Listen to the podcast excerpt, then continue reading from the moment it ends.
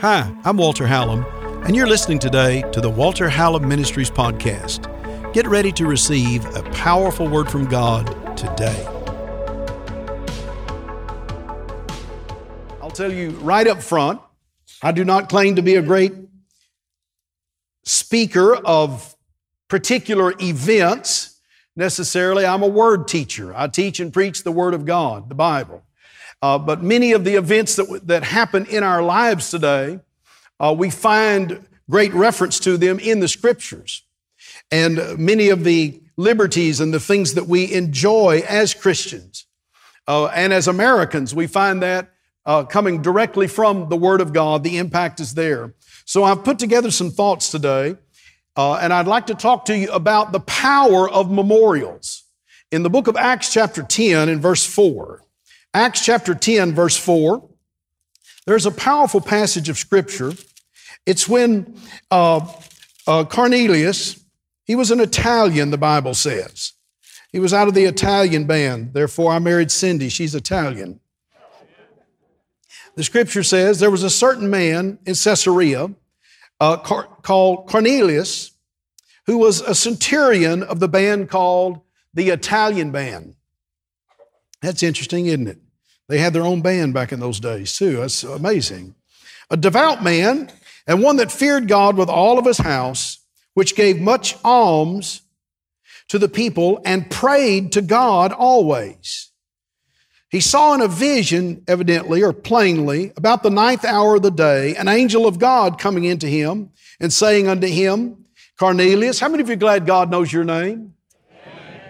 He called, this angel called him by name, Cornelius. And when he had looked on him, he was afraid, and he said, What is it, Lord? And he said unto him, Thy prayers and thy alms are come up for a memorial before God. It's an interesting story when you read about Cornelius. Uh, from the scriptures, there is a, a, a, a pretty powerful, compelling trail of a man who one time came to Jesus who was a centurion, and he wanted Jesus to heal his servant. And the Bible says he told Jesus, I'm not worthy that you even come under my uh, roof, but if you'll just speak the word only, my servant will be healed. And Jesus made some very startling statements. Uh, one of them, probably the most startling of all, he said, I have not found so great faith anywhere in Israel. This man is not a Jew. He is a Roman. He is an Italian. And yet, uh, his faith in Jesus was more than Jesus' own disciples who were standing around him. Uh, here's Peter, James, and uh, here's Mark and John and Luke and, and the disciples around him. And Jesus turned to them and said, I haven't found faith like this guy has anywhere in all of Israel. It makes me think that Jesus was on a faith journey. He was almost like on a faith treasure hunt. Am I talking all right? Can y'all hear me today? Uh, he said, I haven't found faith like this. You'll find that Jesus was always going somewhere looking for faith. He said it two different times. Uh, he said it about uh, uh, Cornelius, who I believe this is Cornelius. Uh, he also said it about a Syrophoenician woman, uh, one time who had faith that her daughter could be healed. Can I have a big amen there? Uh, Jesus on that one, it was about a 30 mile journey where he had gone to, which is the furthest recorded journey that we have that Jesus took in his lifetime. So he was looking for faith. He's trying to get men and women to see that He is the Christ, the Son of the living God. Uh, he wants that revelation that is coming every time He's speaking, every time He's near, there it is, but He's wanting people to believe it by faith and receive it. And this centurion uh, was a man of great authority, and he goes and he says to Jesus, My bondservant needs to be healed. If you read it in, in the uh, Greek and saw the Hebrew uh, linear to it, it literally says, My bondservant needs to be healed. A bondservant, according to the Old Testament, was a very unique person. A bondservant was a person who could serve for a period of time. On the seventh year that they were a servant, they had the right to go free if they had served and, uh, and taken care of whatever the bond was. And so the scripture says, uh, during that period of time, whoever their master was or whoever their Lord was, uh, was to take care of them uh, they were to work for him or her. At the end of that time, uh, they, they would evaluate has my master been good to me or not good to me? Do I want to stay here? Is this actually a pretty good arrangement for my life? The scripture says if the master has given them a spouse, if, the, if they had children, if they had their own place, that person had the right to proclaim legally that they would either go free or they would not go free. If they would not go free, the Bible says that they would, uh, the, the magistrates would take them to this particular doorpost. And it, generally there would be one in a big estate, in a house. And they would take a, the Bible calls it a AWL, an awl, a drill. And they would drill a hole in their ear. And that hole then would say that this is a bondservant, a man who could go free, but when he had the chance to go free, he said, the master has been so good to me, I will not go free. If he then makes that position by law, that master now had to take care of him the rest of his life. He had to help provide for him. He would work there and now he would be under uh, obligation to take care of him, uh, to uh, help his family, and they would work. And it was, of course, under the old Hebrew law. That's a powerful, powerful thing because when you and I, when Jesus, can I just say that, when he could have gone free, he went to the doorposts of humanity and he didn't just have holes drilled in his ears.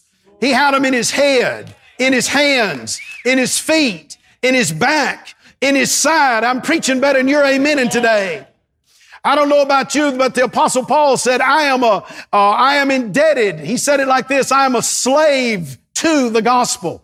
I am a slave to the master. Seven different words for slave in the New Testament. It's a very interesting word, slave and servant. They're beautiful Greek words that, that give some definition. But at the end of the day, what he said is, his drill has gone through my ear. I will not go free. He said, I am a servant of the Lord by choice. Can anyone in here uh, just shout hallelujah if his drill has gone through your ear? I love him because he first loved me. And listen, when I said yes to him, I will not go free. He said, that's great. Thank you for being in my house. Thank you for being in my family. I'll take care of you the rest of eternity. I was about to say the rest of your life, but it goes a lot further than that. Thank God we serve a good master. The centurion was an amazing political and military leader in that day. Without going into great detail, we see him at the cross. I am persuaded he's the same one who recognized this surely must be the Son of God. And said that, the same man. Now we see him uh, in Luke. We also see where he built a synagogue and paid for it himself. He built a synagogue for the Jews because he loved their nation. It's amazing how many times in the scriptures you see the reference to military things and to soldiers and to warriors. And then we fast forward somewhere around 10 years to Acts chapter 10, and now we learn this man's name. His name is Cornelius. He is a Italian centurion. He loved the kingdom of God. He was a generous man and he prayed continually. He had recognized at the cross that Jesus is the Son of God. Before anyone else was saying that other than the apostle Peter one time.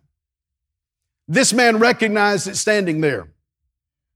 It's like God jumped over millions of people to find the Gentile that he would start the Gentile Reformation in. Can I use that term? Uh, already he had come to the Jew, but all of a sudden it's time for the Gentiles to find out. That's you and me in case you don't know, unless you're Jewish in here, in case you don't know, you're a Gentile. Somebody say hallelujah. And thank God in the kingdom of God, there's no difference, male, female, Jew, Greek. Come on. And it's like God just, just was looking for that person. And at the appointed time, he finds this one man and he visits him in a dream. And there the story begins. Later in verse 44, the outpouring of the Holy Spirit happens and the Gentiles are brought in and it's recognized by the, the uh, uh, apostles of Jesus, the disciples of the Lord, and the new converts that had come during that first decade after the outpouring of the Holy Ghost, that this uh, outpouring was for the Gentile, not just for the Jew. Somebody ought to clap their hands to the Lord right there. And so it's for you and me. And Peter said it on the day of Pentecost for our sons, our daughters, and as many as are afar off as the Lord our God shall call. Uh, the, the, the salvation, the infilling, the empowering, the revelation that comes from the Word of God, it's for every person. And the scripture says that his prayer, it's like God is just pulling the curtain back and causing us to understand some things here that your prayer and your giving comes up as a memorial before God. Somebody shout memorial. Memorials are very, very important. Let me, let me give you this definition for a memorial. It comes from the word M-N-E-I-A. It's actually called mene. If, uh, and that's the, the root word. Uh, this particular word is the word uh, mene, uh, but it just means a reminder a memorial, a memorandum. Listen to it for a moment. A record, something to remember or to remind of a notable deed. Something to remember or remind a notable person, a legacy, a reminder, a record, a monument, a statue. It means to recollect. It can be a marker to be put in, in memory never to be forgotten. It's something that, as a memorial or reminder, it inspires us to achieve by reminding us what others have done before us that have done great deeds and actions. And sometimes it's a reminder of what we should never do in our nation again. Can I have a big hallelujah? I think it's interesting that God said to uh, Cornelius that your prayer and your giving is a memorial before God. In the book of Revelation, the scripture says that your prayers come up like incense before God in the throne room of God. Oh, I'm preaching a lot better than you're and already today. When you pray, there is a reminder before God. How many of you believe God is alive? How many of you believe He's real? Do you believe Jesus is alive? Do you believe in the Holy Spirit? The Bible says when you pray and you come before the Father in the name of Jesus, that's like an incense. That's in the very throne room of God where He is as a reminder. If I read it to you in the Greek, it, it actually is a word there that means to make a plaque or a statue. Well, I think that's pretty exciting. That just means in heaven, there ought to be a lot of memorials up there. So that every time God is looking around his own throne room, he's saying, you know, those people down at Abundant Life Christian Center in La Marque, well, we got to get some answers down to them. Get an angel if you have to. Do something. He said it's a reminder. Memorials are reminders. There's all different type of memorials, of course. They always inspire me. Uh, let me just see if we have them available today. I, I them to have something ready. Here's one. These, these memorials are, are very unique, obviously. Uh, they're great pyramids. Pyramids because some kings and pharaohs in their day wanted to do something that would not be forgotten. Some of these are thousands and thousands of years old. It's very interesting. They're a reminder. When I look at that, I don't see just a big block of sand and, and that form of concrete and stone and all of that that they put together. I see the fact that some king had a mindset that was far above almost anyone else in that whole culture and society. I look the fact that there had to be some type of an engineer and some type of a physics genius that was able to put something together that could withstand the wind and all of the, the climates of that desert. And thousands of years later, they're still trying to excavate and find all of the intricacies that are inside of these particular things. They're memorials. They're reminders that uh, if we get little minded, all we, you know, we can't even build an ant hill. But somebody would block and tackle, build something that thousands of years later you couldn't take that thing down. Uh, where you could drop the, the mother of all bombs on it and it would still, part of it would still be standing. It's fascinating. And it encased the life, the, the, the, the living uh, reminders for every generation. You say those great cultures and great societies, look me right in the face. All great societies and great cultures have memorials. You cannot start over fresh and new every 50 years. You have to uh, work off of what someone else has done. Somebody ought to get that for your own family and understand that every family is not just the way it is. It should be a patchwork, a network. It should be a quilt that continues to go forward where someone is building off of what you do. I thank God for my mother and father. I'm reminded of that regularly. I thank God for Cindy's family. I'm reminded of some of the things they have done for us in our life. And we're believing God to be able to pass that on to our children one day. Somebody shout hallelujah. Memorials are very, very important. Here's another interesting memorial. If you can, do you have the Washington Monument? There, there it is. A beautiful Washington Monument. That reminds us that there was a initial president, the first president here in the United States. He was a very interesting man, uh, to say the least. None of these people are going to be perfect, so please don't try to nitpick it. We're talking about the fact that they did something even in their unperfection. That still we are reminded of it today. Uh, here's another one, quite interesting the Jefferson Memorial. It's powerful. On the 200th year birthday of what would have been Thomas Jefferson, uh, birthday. He is the man who is attributed as the founder or the writer of the Declaration of Independence. He was an amazing individual, uh, what he did in his day. He lived inside the boundaries of his day, but he believed he could press beyond that and do something that would not only just benefit uh, that particular uh, society, but would benefit uh, uh, generations and generations to come. And you and I today are reminded, someone shout memorial. The Lincoln Memorial. Abraham Lincoln, uh, possibly, in my opinion, uh, only the most impacting, probably the one of the strongest backbone men of all time uh, to be in uh, office there. Uh, obviously, the Lincoln Memorial reminds us of the integrity and the dignity and the work of Abraham Lincoln. The Vietnam War Memorial, the wall that's there, that's an interesting place. Is it? Do we have it? Yes. There with over 60,000 names that are sketched on there. If you can walk by that place and, and not cry, I wonder if you have a soul. Uh, at Arlington Cemetery, anyone ever been to Arlington Cemetery? It's a reminder 420 acres of men and women who have died in combat or who were military people who died and are buried there honorably.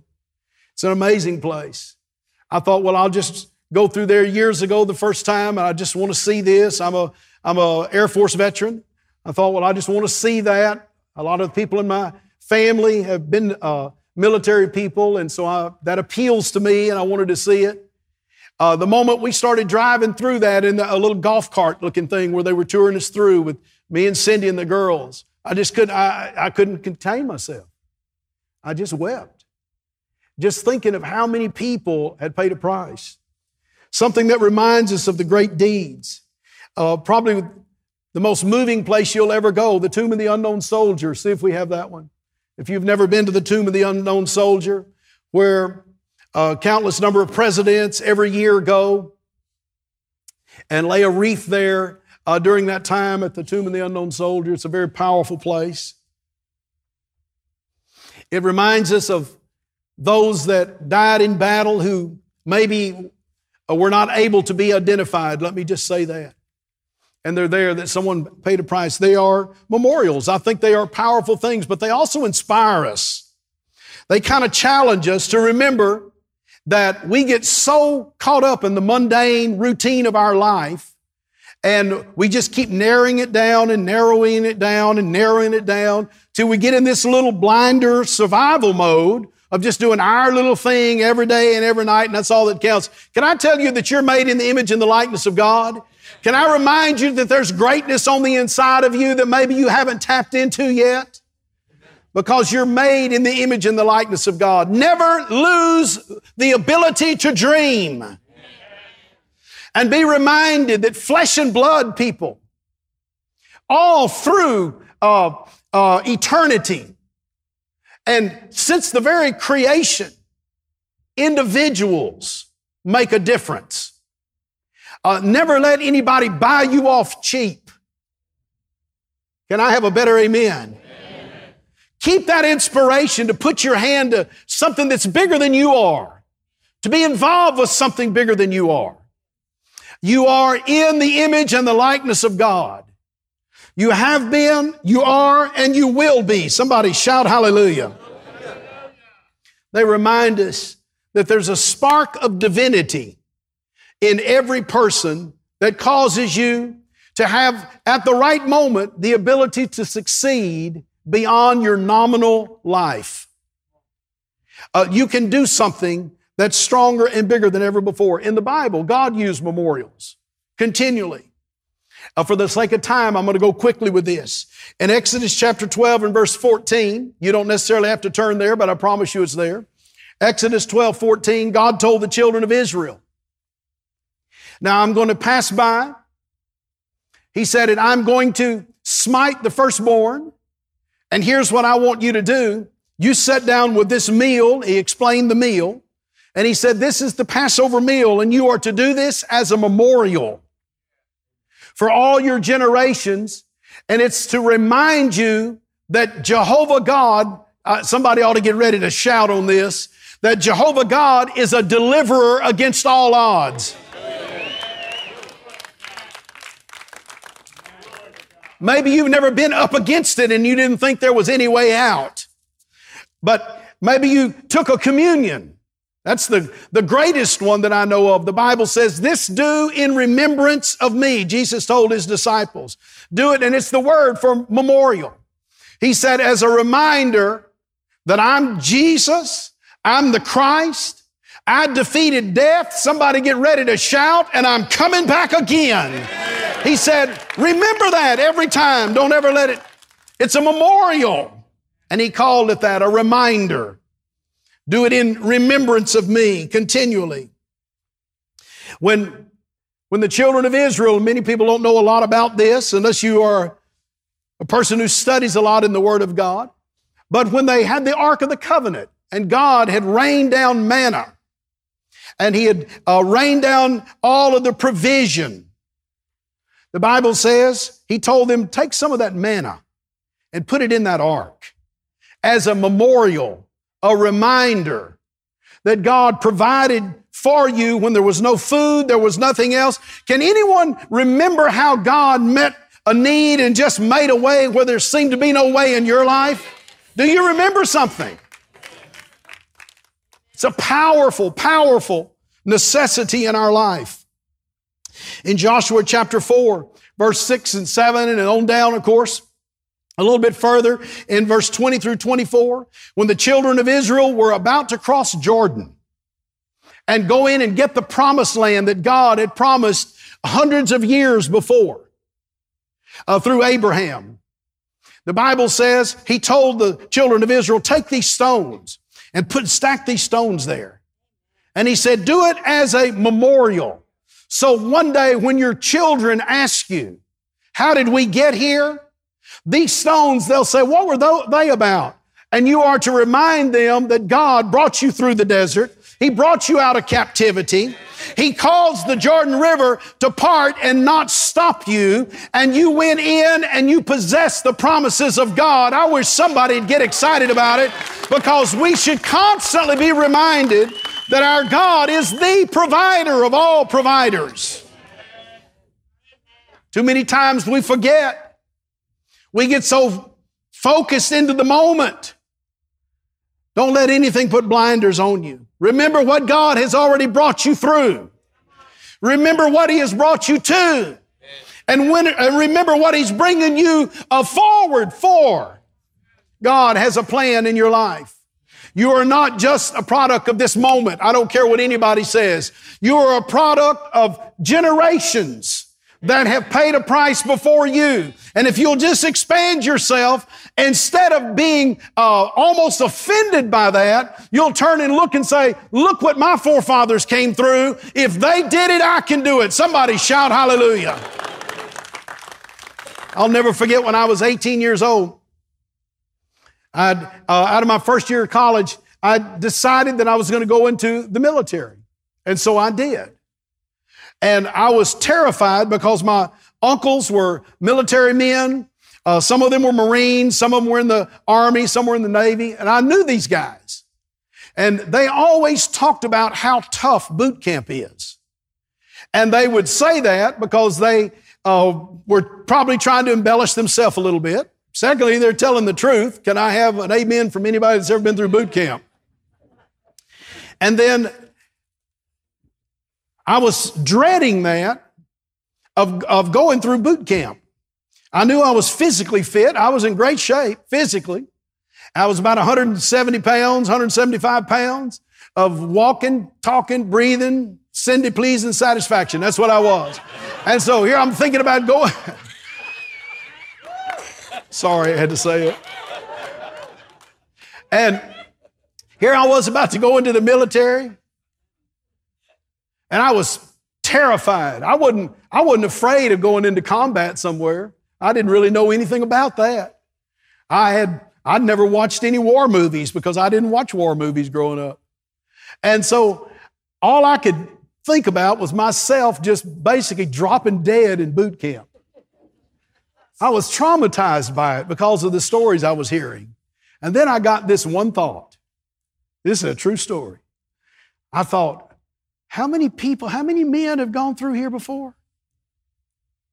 Millions of guys have gone through boot camp in all of the military.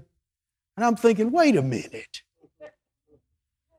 I know I can do at least as good as one of those guys. If they have accomplished it, I'm sure I can. And I wound up being the top guy in our platoon because I made a decision. Are you listening to me? I made a decision that if somebody else did it and did it right, I'm sure I can also uh, today. And that's the reason I wound up signing and going in. That's what freed me to do it. Now, look, I'm not recruiting anyone to go into the military. I'm just telling you that you should always look back and remember someone has done something before you.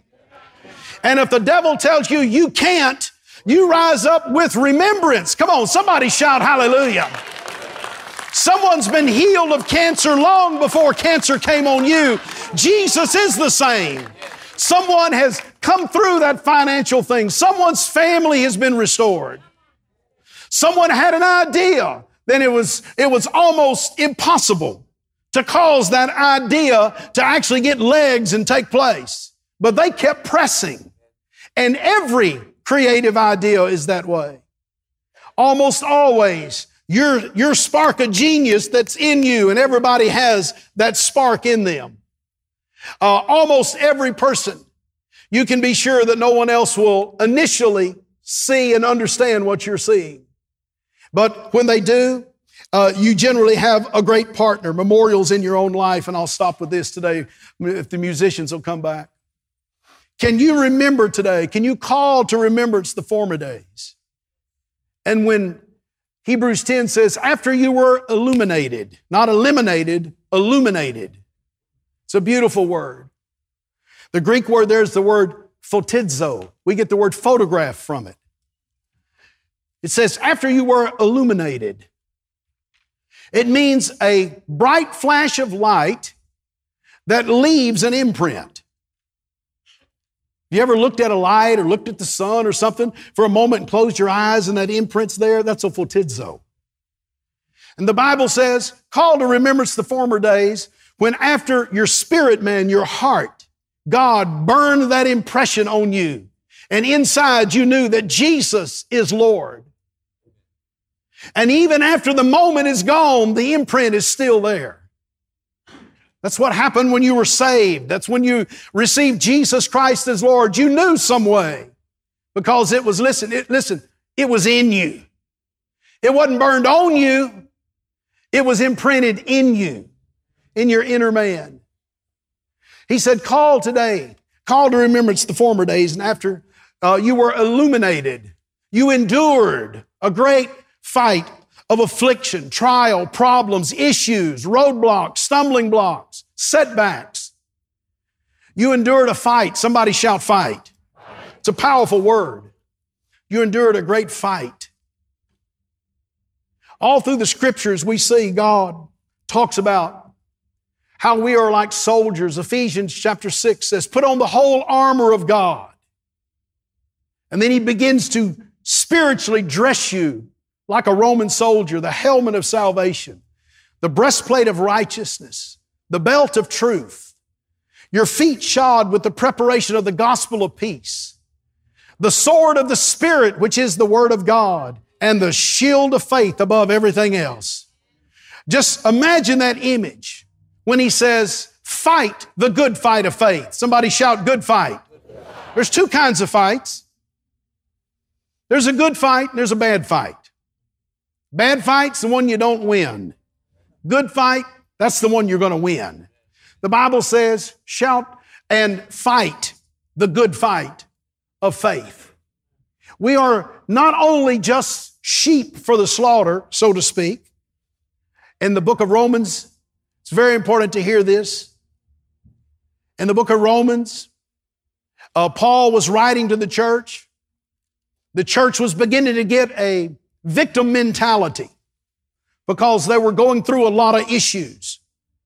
They felt like sometimes God didn't hear their prayer. And so Paul is teaching in Rome because Christ lives in you and the Holy Spirit is in you. He was teaching and he would say things like, when you know not what to pray for as you ought, the Holy Spirit will help you with groanings and utterances that you don't understand. And then he would say, For we know that all things work together for those who love the Lord, for those who are called according to his purpose. He's talking about those that are praying. He said, I know you're going through some things, but you keep praying because all things are going to ultimately work to your good. God does not make every difficult circumstance and every problem that comes into your life. God doesn't make that pop up. You just happen to live on planet earth and you have an adversary. And sometimes there's resistance. But God has the ability to take those qualities or those circumstances of infirmity and conflict, mix it by faith with His grace and His power, and cause it to turn to something good. You say, how can God do that? Let me ask you a question. Inside of your body today, right now, inside of your body, there are antibodies. They're on the inside of you today. Sometimes you might get some form of illness. You might get be exposed to the measles or you might be exposed to the flu or something else. And all of those, you have some natural fighters on the inside of you. But sometimes on the outside, that attack is just more than you can take. So what they have learned to do many years ago, thank God, they've learned to take some of that out of your system and then they mix it and create a vaccine. And then when they put it right back in you, instead of you getting sicker, suddenly your body gets stronger to fight off any of that disease or sickness that may be trying to come your way. Can I just say that when you go through sickness, when you go through trials, you go through problems, you go through situations, you don't lay down and die. You begin to pray. And when you don't know how to pray as you ought, you pray in the Holy Ghost, the Bible says. And God takes that situation and begins to mix it with that grace and power that's coming out of you in prayer. And He injects it right back. And you become uh, the next verse and the next more than a conqueror. Oh, you were a conqueror before, but you were getting conquered. But when you begin to give it to God and you mix it with faith, suddenly you become a super antidote. Your faith, your prayer, your power, your confession, your action, your deeds You have to make a decision. It's not a simple thing. Uh, it, it, it, it takes an inner discipline, it takes a prayer discipline. It takes knowing the Word of God and continuing to know it. You say, Well, I don't know all of that. Then pray in the Holy Ghost. And the Spirit of God will make, I love this term, He'll make the mixture of victory. You just keep doing your part. Be reminded. Call to remembrance. Paul said it like this. In conclusion, he said, Nay. In the book of Psalms, they were complaining. They were saying, Our enemy says we are like sheep for the slaughter all day long. And Paul picks that up and quotes it. And he says, Oh no. Even though that's what they say, your enemy says that about you. The devil says, look, they're just dumb sheep and I will destroy them. Paul says, what he doesn't know is nay. Somebody shout no. He says, in all of these things, we are more than conquerors. He says, in all of those things, we have prayed and we have put God in the middle of it, and suddenly that divine mixture, that supernatural vaccine of faith and power from God begins to flow through your spirit man, right into your body, right into your circumstance. And in all of these things, somebody shout all. Come on, shout it like you mean it. In all these things, he said, we are more than conquerors. This is Walter Hallam, and I want to thank you for listening today and just receiving that good word of God that you've gotten off of this podcast. You know, bringing a podcast to you, it's free to you, but it costs to take the gospel of Jesus to the world. You can be a partner, you can help support. Uh, men and women I found are so generous when the Word of God is coming into their life. They want to help take that gospel to someone else. You can text to give today to 832 981 1601. And you can give any support, any amount, and it will be a great blessing. And it will help take the gospel of Jesus uh, to someone else. We'll go the next day and the next day. So text to give today, 832 981 1601. And I want to thank you in advance because without you and with others who support, it would be so difficult for us to get the good news of Jesus Christ into this great generation. Do your part today. Thanks for helping. I love you. I can't wait to see you on the next podcast.